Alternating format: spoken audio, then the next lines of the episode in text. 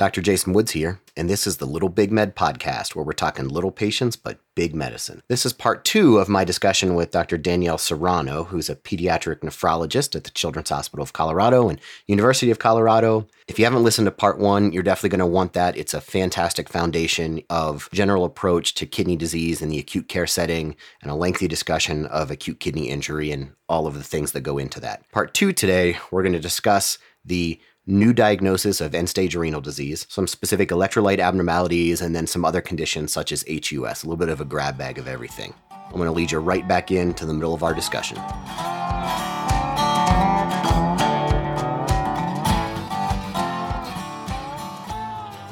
So maybe moving on from that, what about the patients who show up and have new onset, very severe uh, kidney disease? So they show up and they basically have end stage renal disease at first presentation. Right. So we get a couple of these per year, and they're always it's, it's interesting because it's one of those things where it's kind of 2020 hindsight. Um, so end stage renal disease, CKD, chronic kidney disease in childhood can be incredibly insidious and subtle. And so you can have a kid walk in um, off the street, 13 years old, creatinine at 10, who has posterior urethral valves. I've seen that. Um, obviously, he's had it his whole life and he was able to void enough, et cetera. Um, and so these these kids can be scary, right? They often are triaged to like a lower level room because they're just coming in maybe with some nausea or vomiting because you know their BUN's like 170 or something. Um, and so they look okay, maybe a little punky, but they're not usually critically ill. And so often it's a huge shock if someone gets labs when they come back. And again, um, there's some basic rules in medicine, right? Your, um, like I said, your hemoglobin and your calcium should be higher than your potassium. These are the kids that those things are all kerfuffled. And so, you know, their BUN can be sky high, their their K can be high, their their bicarb is usually low. And one of the things that um, you know, it's it's the arrhythmias that we really have to worry about early on. So, um, the nephrologist's view of the heart is that the pump needs to pump to perfuse the kidneys, and arrhythmias are bad for that. Uh, so, hyperkalemia and then hypocalcemia. So, it's not just their total calcium we need to think about, it's also their ionized calcium. And these kids can present with tetany, um, they can present with anemia. Um, there's there was a nice article a few years back, but um, kind of common presentations for um, chronic kidney disease in kids and when should people think about it because it's so subtle. But they're very common complaints, right? So, um, nausea, vomiting, poor school performance, pathologic fractures, unexplained anemia, um, hypertension. And then if you think about dysfunctional voiding, the number one cause of chronic kidney disease in pediatrics is some type of congenital anomaly of the kidney and urinary tract, like, you know, posterior urethral valves or obstructive nephropathy. And so that's where that anatomy comes in yeah. right? And so the first thing again is just to stabilize them. One one maybe first step is to check your own pulse. Remember this this has been going a long time. The kid is already safer because they're now in front of you. So the first thing to do is manage the electrolyte abnormalities. Of course, call us on the phone, but very rarely do we need to emergently start um, dialysis on a kid presenting with ESRD because we have all kinds of bags up, you know, tricks up our sleeve. Um, the first thing, right, is typically to give calcium, um, stabilize the myocardium, particularly if they're hyperkalemic. You do want to be thoughtful though if they're if their phosphorus is 12 or 13, um, you have to think about their calcium phos product. But typically calcium, ionized calcium is often low. We need to stabilize that. Um, and then importantly, when we correct hyperkalemia, again, their bicarb is going to be low. So it's almost an easy fix, right? Because you just play hide and go seek with potassium. You correct their acidosis and all that potassium goes intracellular. So I'm the first thing I want to hear if someone's worried about hyperkalemia is what's the bicarb? Because if the bicarb's low, you make a lot of headway by correcting that. However, you can't just give bicarb, bicarb, bicarb in these kids because as you correct the acidosis, you're going to increase how much calcium binds to albumin, which uh, in the setting of a low iCal can already can can drop that further, and so you can cause tetany and arrhythmias from that. That's why I always I'm very simplistic, so I think reverse alphabetical order calcium, then bicarb, calcium, then bicarb. And, uh, you know, Rome wasn't built in a day you correct this over you know 24 to 48 hours as long as they're they're stable from a, an electrolyte perspective. But these kids will walk in not looking bad, but we typically send them often to the ICU first for that you know close electrolyte monitoring um, and worrying about arrhythmias rather than sending them up to the floor. Potassium hide and go seek sounds like a fantastic game. well, you can only pee it out, poop it out, or dialyze it off to get rid of it. Um, and so, if they're not going to respond to diuretics, and you know, you can certainly give Kayexalate. And again, we don't usually just throw in a line quickly to dialyze these kids. So the hide and go seek is important. And if that bicarb is low, you're going to get the biggest bang for your buck there. So I very rarely do like insulin and glucose. I always find emergent dialysis a bit of a misnomer, especially in somebody who doesn't already have somewhere to do it, because uh, emergent right. is still multiple hours away. Well, you know, I think it, it really does depend on how quickly. I think my record as a fellow was within 15 minutes of getting to the PICU. Really? Yeah. We so I mean, you can. It's all about the line, right? And then also there, it does take some time to get the machine set up. But right. yes, you're right. It does take a couple hours, but um, I guess it's all relative. I'm quite impressed by what you. I consider emergent and a success, and what you consider emergent and a success might be different things. um, so you led us right into uh, the electrolyte that uh, I think the ER docs talk about the most is potassium, right. in particular if it is too high. Yeah. What is too high? and so, what do I do about it? So it depends on the age of the child, right? If if it's a neonate and they're potassium six, I'm not too worried. if it's my grandpa and his potassium six, I am worried. Um, so infants can can handle you know they usually ride a little bit higher on their k's and their fosses but certainly if we're getting above 6.5 in that regardless first thing of course is to make sure it was a good draw and no hemolysis. And even you know even if they don't see visible hemolysis there might have been. So ask the bedside nurse how was that draw etc again don't panic um, but you don't want to not take it seriously.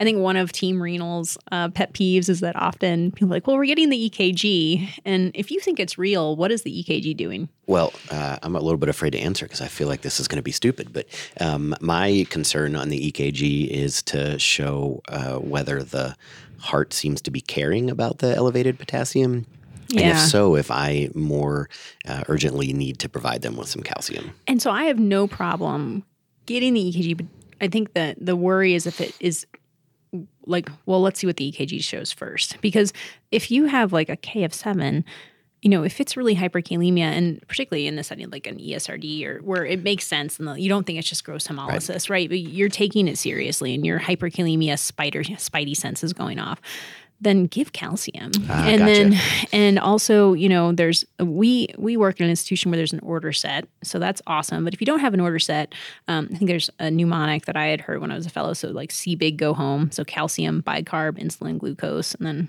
I guess hemodialysis would be the H. I don't know. I'm not sure what the, the um, go home part of it yeah, was. I don't. I don't know. But Go, I'm going to list our glucose. order set on the show notes. So. Okay. Okay. Good. Um, so, and, oh, good. And, but I yeah, get but, I get your point on the on the EKG. If like if you are sure that this calcium is particularly high and is going to need to be addressed, the EKG is not going to take you away from that. I think I often think about it where it's a little bit high and yeah. you're trying to figure out whether they actually need calcium or whether you could yeah. treat this later. Um, and those are usually the mild elevations. Well, I think what's scary is that there's no there's no symptoms in hyperkalemia, and so you're okay until you're not. I once heard somebody tell me that the presenting symptom of hyperkalemia was death. Yeah, and w- w- so one of the um, people I trained with on their fellowship, brilliant nephrologist, really should have known better, but he's from South Africa and I think had had really bad like a, uh, like a GI illness, and so I guess there they'll just take potassium tabs, and so he was taking his own potassium tabs, was chronically on lisinopril. And one evening, he kind of looked over his wife, and was like, "I feel like I'm about to die, and I feel this, this like I think he said a, like impending death and doom and despair. He just felt badly, and so she took him to the emergency department. His K was like seven point eight.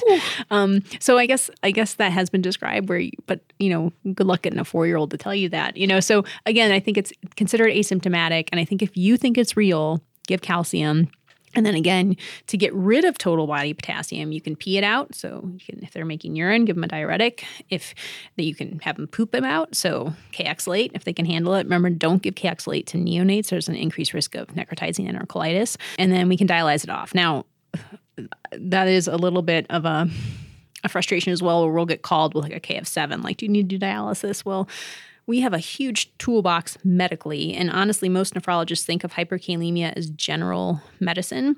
And it's really only renal when you do get to the point where you need dialysis. So, you know, pee it out, poop it out.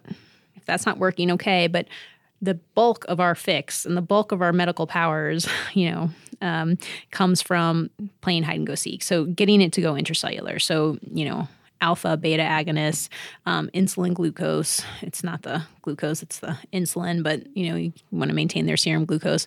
Um, and then again, from my perspective, absolutely bicarb, especially since again I have ascertainment bias. Most of the kids I'm getting called about for hyperkalemia have a low serum bicarb.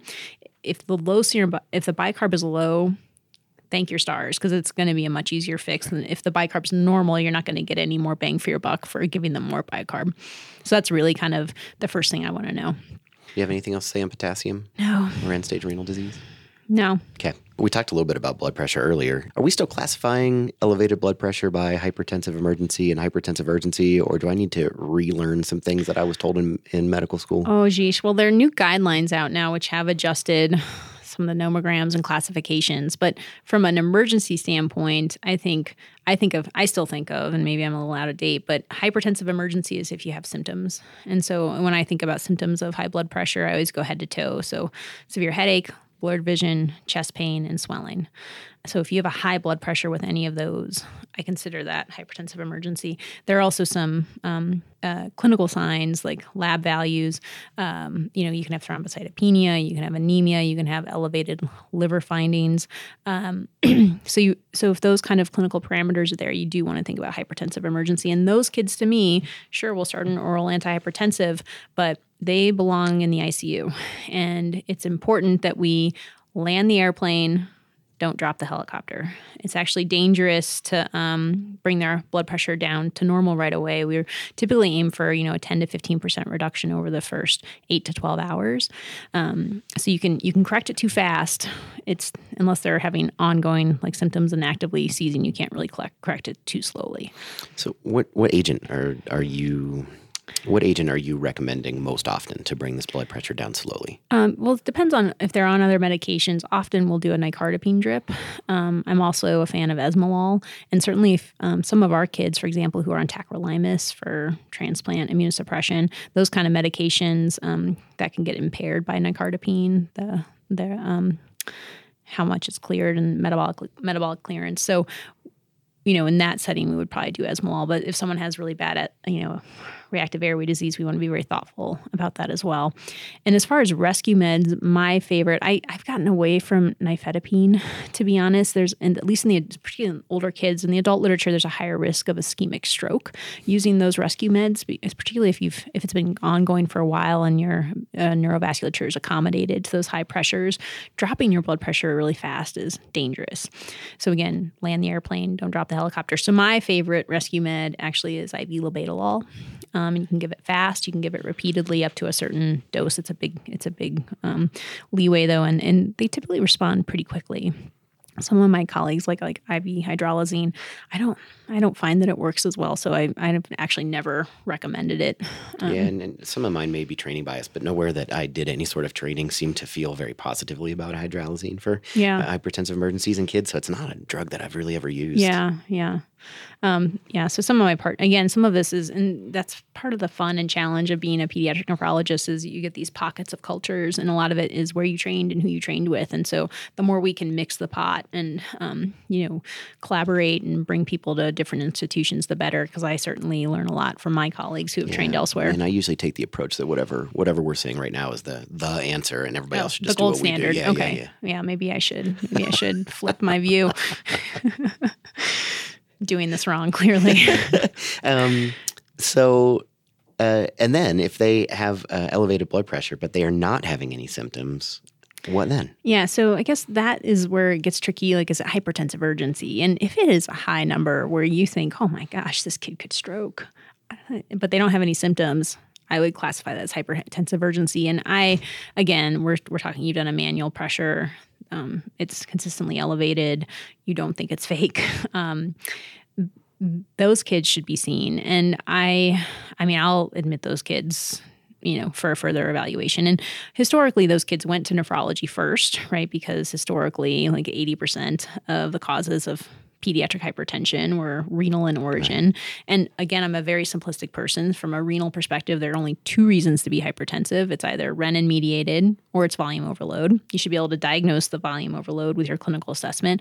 And most of the other ones are renin mediated. So, you know, were they premature and had umbilical lines? So they have a UTI in the past. And a lot of that just it just takes a small renal scar. Again, WWJD, kidneys are the smartest organ in the body. If you have a nephron that thinks it's thirsty, what's it going to do? It's going to release renin. Um, so even just one prior UTI can cause hypertension. It's not usually hypertensive urgency, but you never know. I had a kid in fellowship who presented.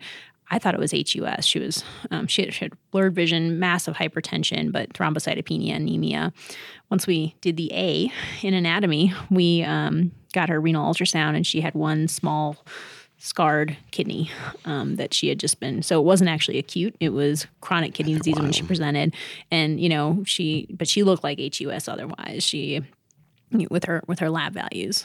Um, so that's uh, it's just something to think about. And so i think if if it's urgency if it's a really high number call your nephrologist. You know i think all all the nephrologists i know welcome like speaking to our um, our our frontline providers in the community, and regardless of the area of community we cover, we're happy to kind of talk these things through. And do they need like can, can we just start something? Some of these kids can just start an oral antihypertensive and then come for outpatient evaluation. We just have to be thoughtful about what we start until they've had their full workup. So on that on that note, um, before somebody calls you with a patient with new onset hypertension to review your four things. Right. You want you want to know those four things I do. before somebody I calls do. you. Or when they call me and they haven't done them, that's what I'm going to ask them to okay. do. So have you okay, so they're really hypertensive. Practically speaking, what are you going to be able to do first? Well, you're going to ask them to pee in a cup and do the UA with dipstick. In the meantime, you're you can you draw draw your labs. Depending on where you're practicing, you may or may not have access to an ultrasound, and right. that's that's okay, right? It doesn't have to be done emergently. Typically, if they're getting admitted for hypertensive emergency or urgency, that'll happen on the inpatient right. side, and then otherwise it can happen on the outpatient side. Yeah, and as, as point of care ultrasound gets uh, more and more readily available, I at least have the minimum skill to be able to say there are kidneys on both sides, and here is their size. Right. That's uh that's pretty plus huge. Plus or minus hydronephrosis. Well, and so that's um that's really helpful because actually I very I um very rare circumstances do I ask for a Doppler. It's um, I rarely ever actually want a Doppler. What I do want though is size symmetry. If one kidney is small, that tells me, hey, that's actually maybe a higher risk that they have renal artery stenosis on that side. Um, so that can be really helpful.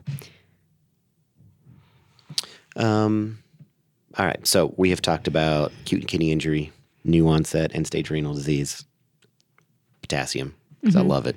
Um, uh, and uh, and hypertension. Yeah. So the other thing that I wanted to chat about today, because I think we talk about it a lot in the ER, mostly because it scares me, and I have diagnosed it grand total of twice in my in my life so far, is HUS. Oh sure, the um, HUS. The HUS. Yeah. What is it? When should we be worried about it, and what do we do?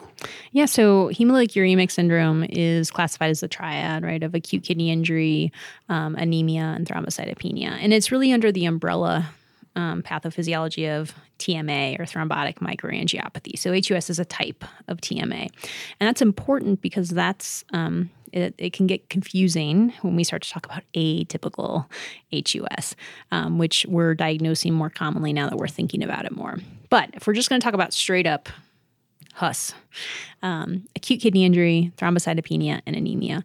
And typically in kids, it's after some type of Shiga toxin, E. coli um, event.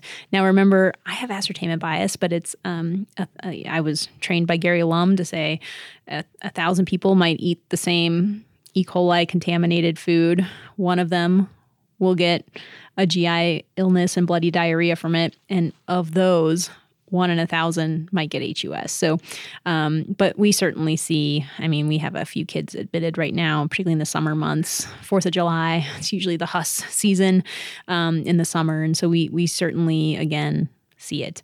Um, some of the really important things from an emergency department standpoint again is to aim for euvolemia it's tricky, right? These kids have had diarrhea, bloody diarrhea. They look dry. Oh, and by the way, mom's been giving, you know, Tylenol and ibuprofen at home because the kid wasn't feeling well. So they're, you know, might already have nephrotoxic um, insults. So we don't often know if they're going to make urine or not. And in that dry kid, judicious bolus, you know, maybe five per kilo reassess, another five per kilo reassess. It often what precipitates us needing to dialyze them is if they get volume overloaded.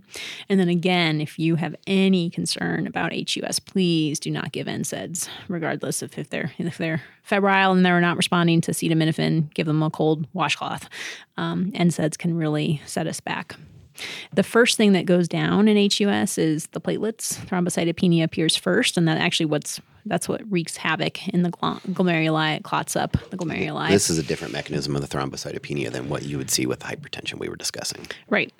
Um, yes. So this is really the platelets are um, clogging up the glomeruli, um, and then so if you biopsy these kids, you'll see um, thrombotic microangiopathy on the biopsy. We don't typically biopsy them because they're thrombocytopenic and anemic, but if you did, um, and then the platelets are also going to be the first things that improve. And so we know the kid's usually going to turn the corner, hopefully, you know, when their platelets start to go up. But it can be a really protracted protracted course. And typically, if kids need dialysis, they're going to need it for about 10 to 14 days. So I always tell parents to really brace themselves. Um, well, we used to mostly do peritoneal dialysis on these kids, which um, can be a little tricky urgently because we usually want to let the PD catheter heal before we start putting fluid uh, into the belly so they don't leak everywhere. But often now we just do acute intermittent hemodialysis if needed. Um, and it's also important to recognize that these kids can develop neurological symptoms, seizures, because the TMA can cause neuro issues. And then if it's a very severe course, we start to maybe think about atypical HUS and whether eculizumab might be might be of benefit. But straight up E. coli, STEC, HUS. It's really just supportive care, renal rest, dialysis if they need it. And then the anemia, anemia is often the, the one that lags the most, takes the most time to recover. Cool. I think we have to let you go here soon. Actually, okay. like 10 minutes ago. Oh, okay. Anything else you want to leave our listeners with? Like any particular axe to grind that you would like the, the emergency room to know about? No, I really think um, the further you get away from medical school, right, the more intimidating the kidneys can seem. When when we read about and learn about it as medical students uh, or if you're doing like a renal month everything makes sense.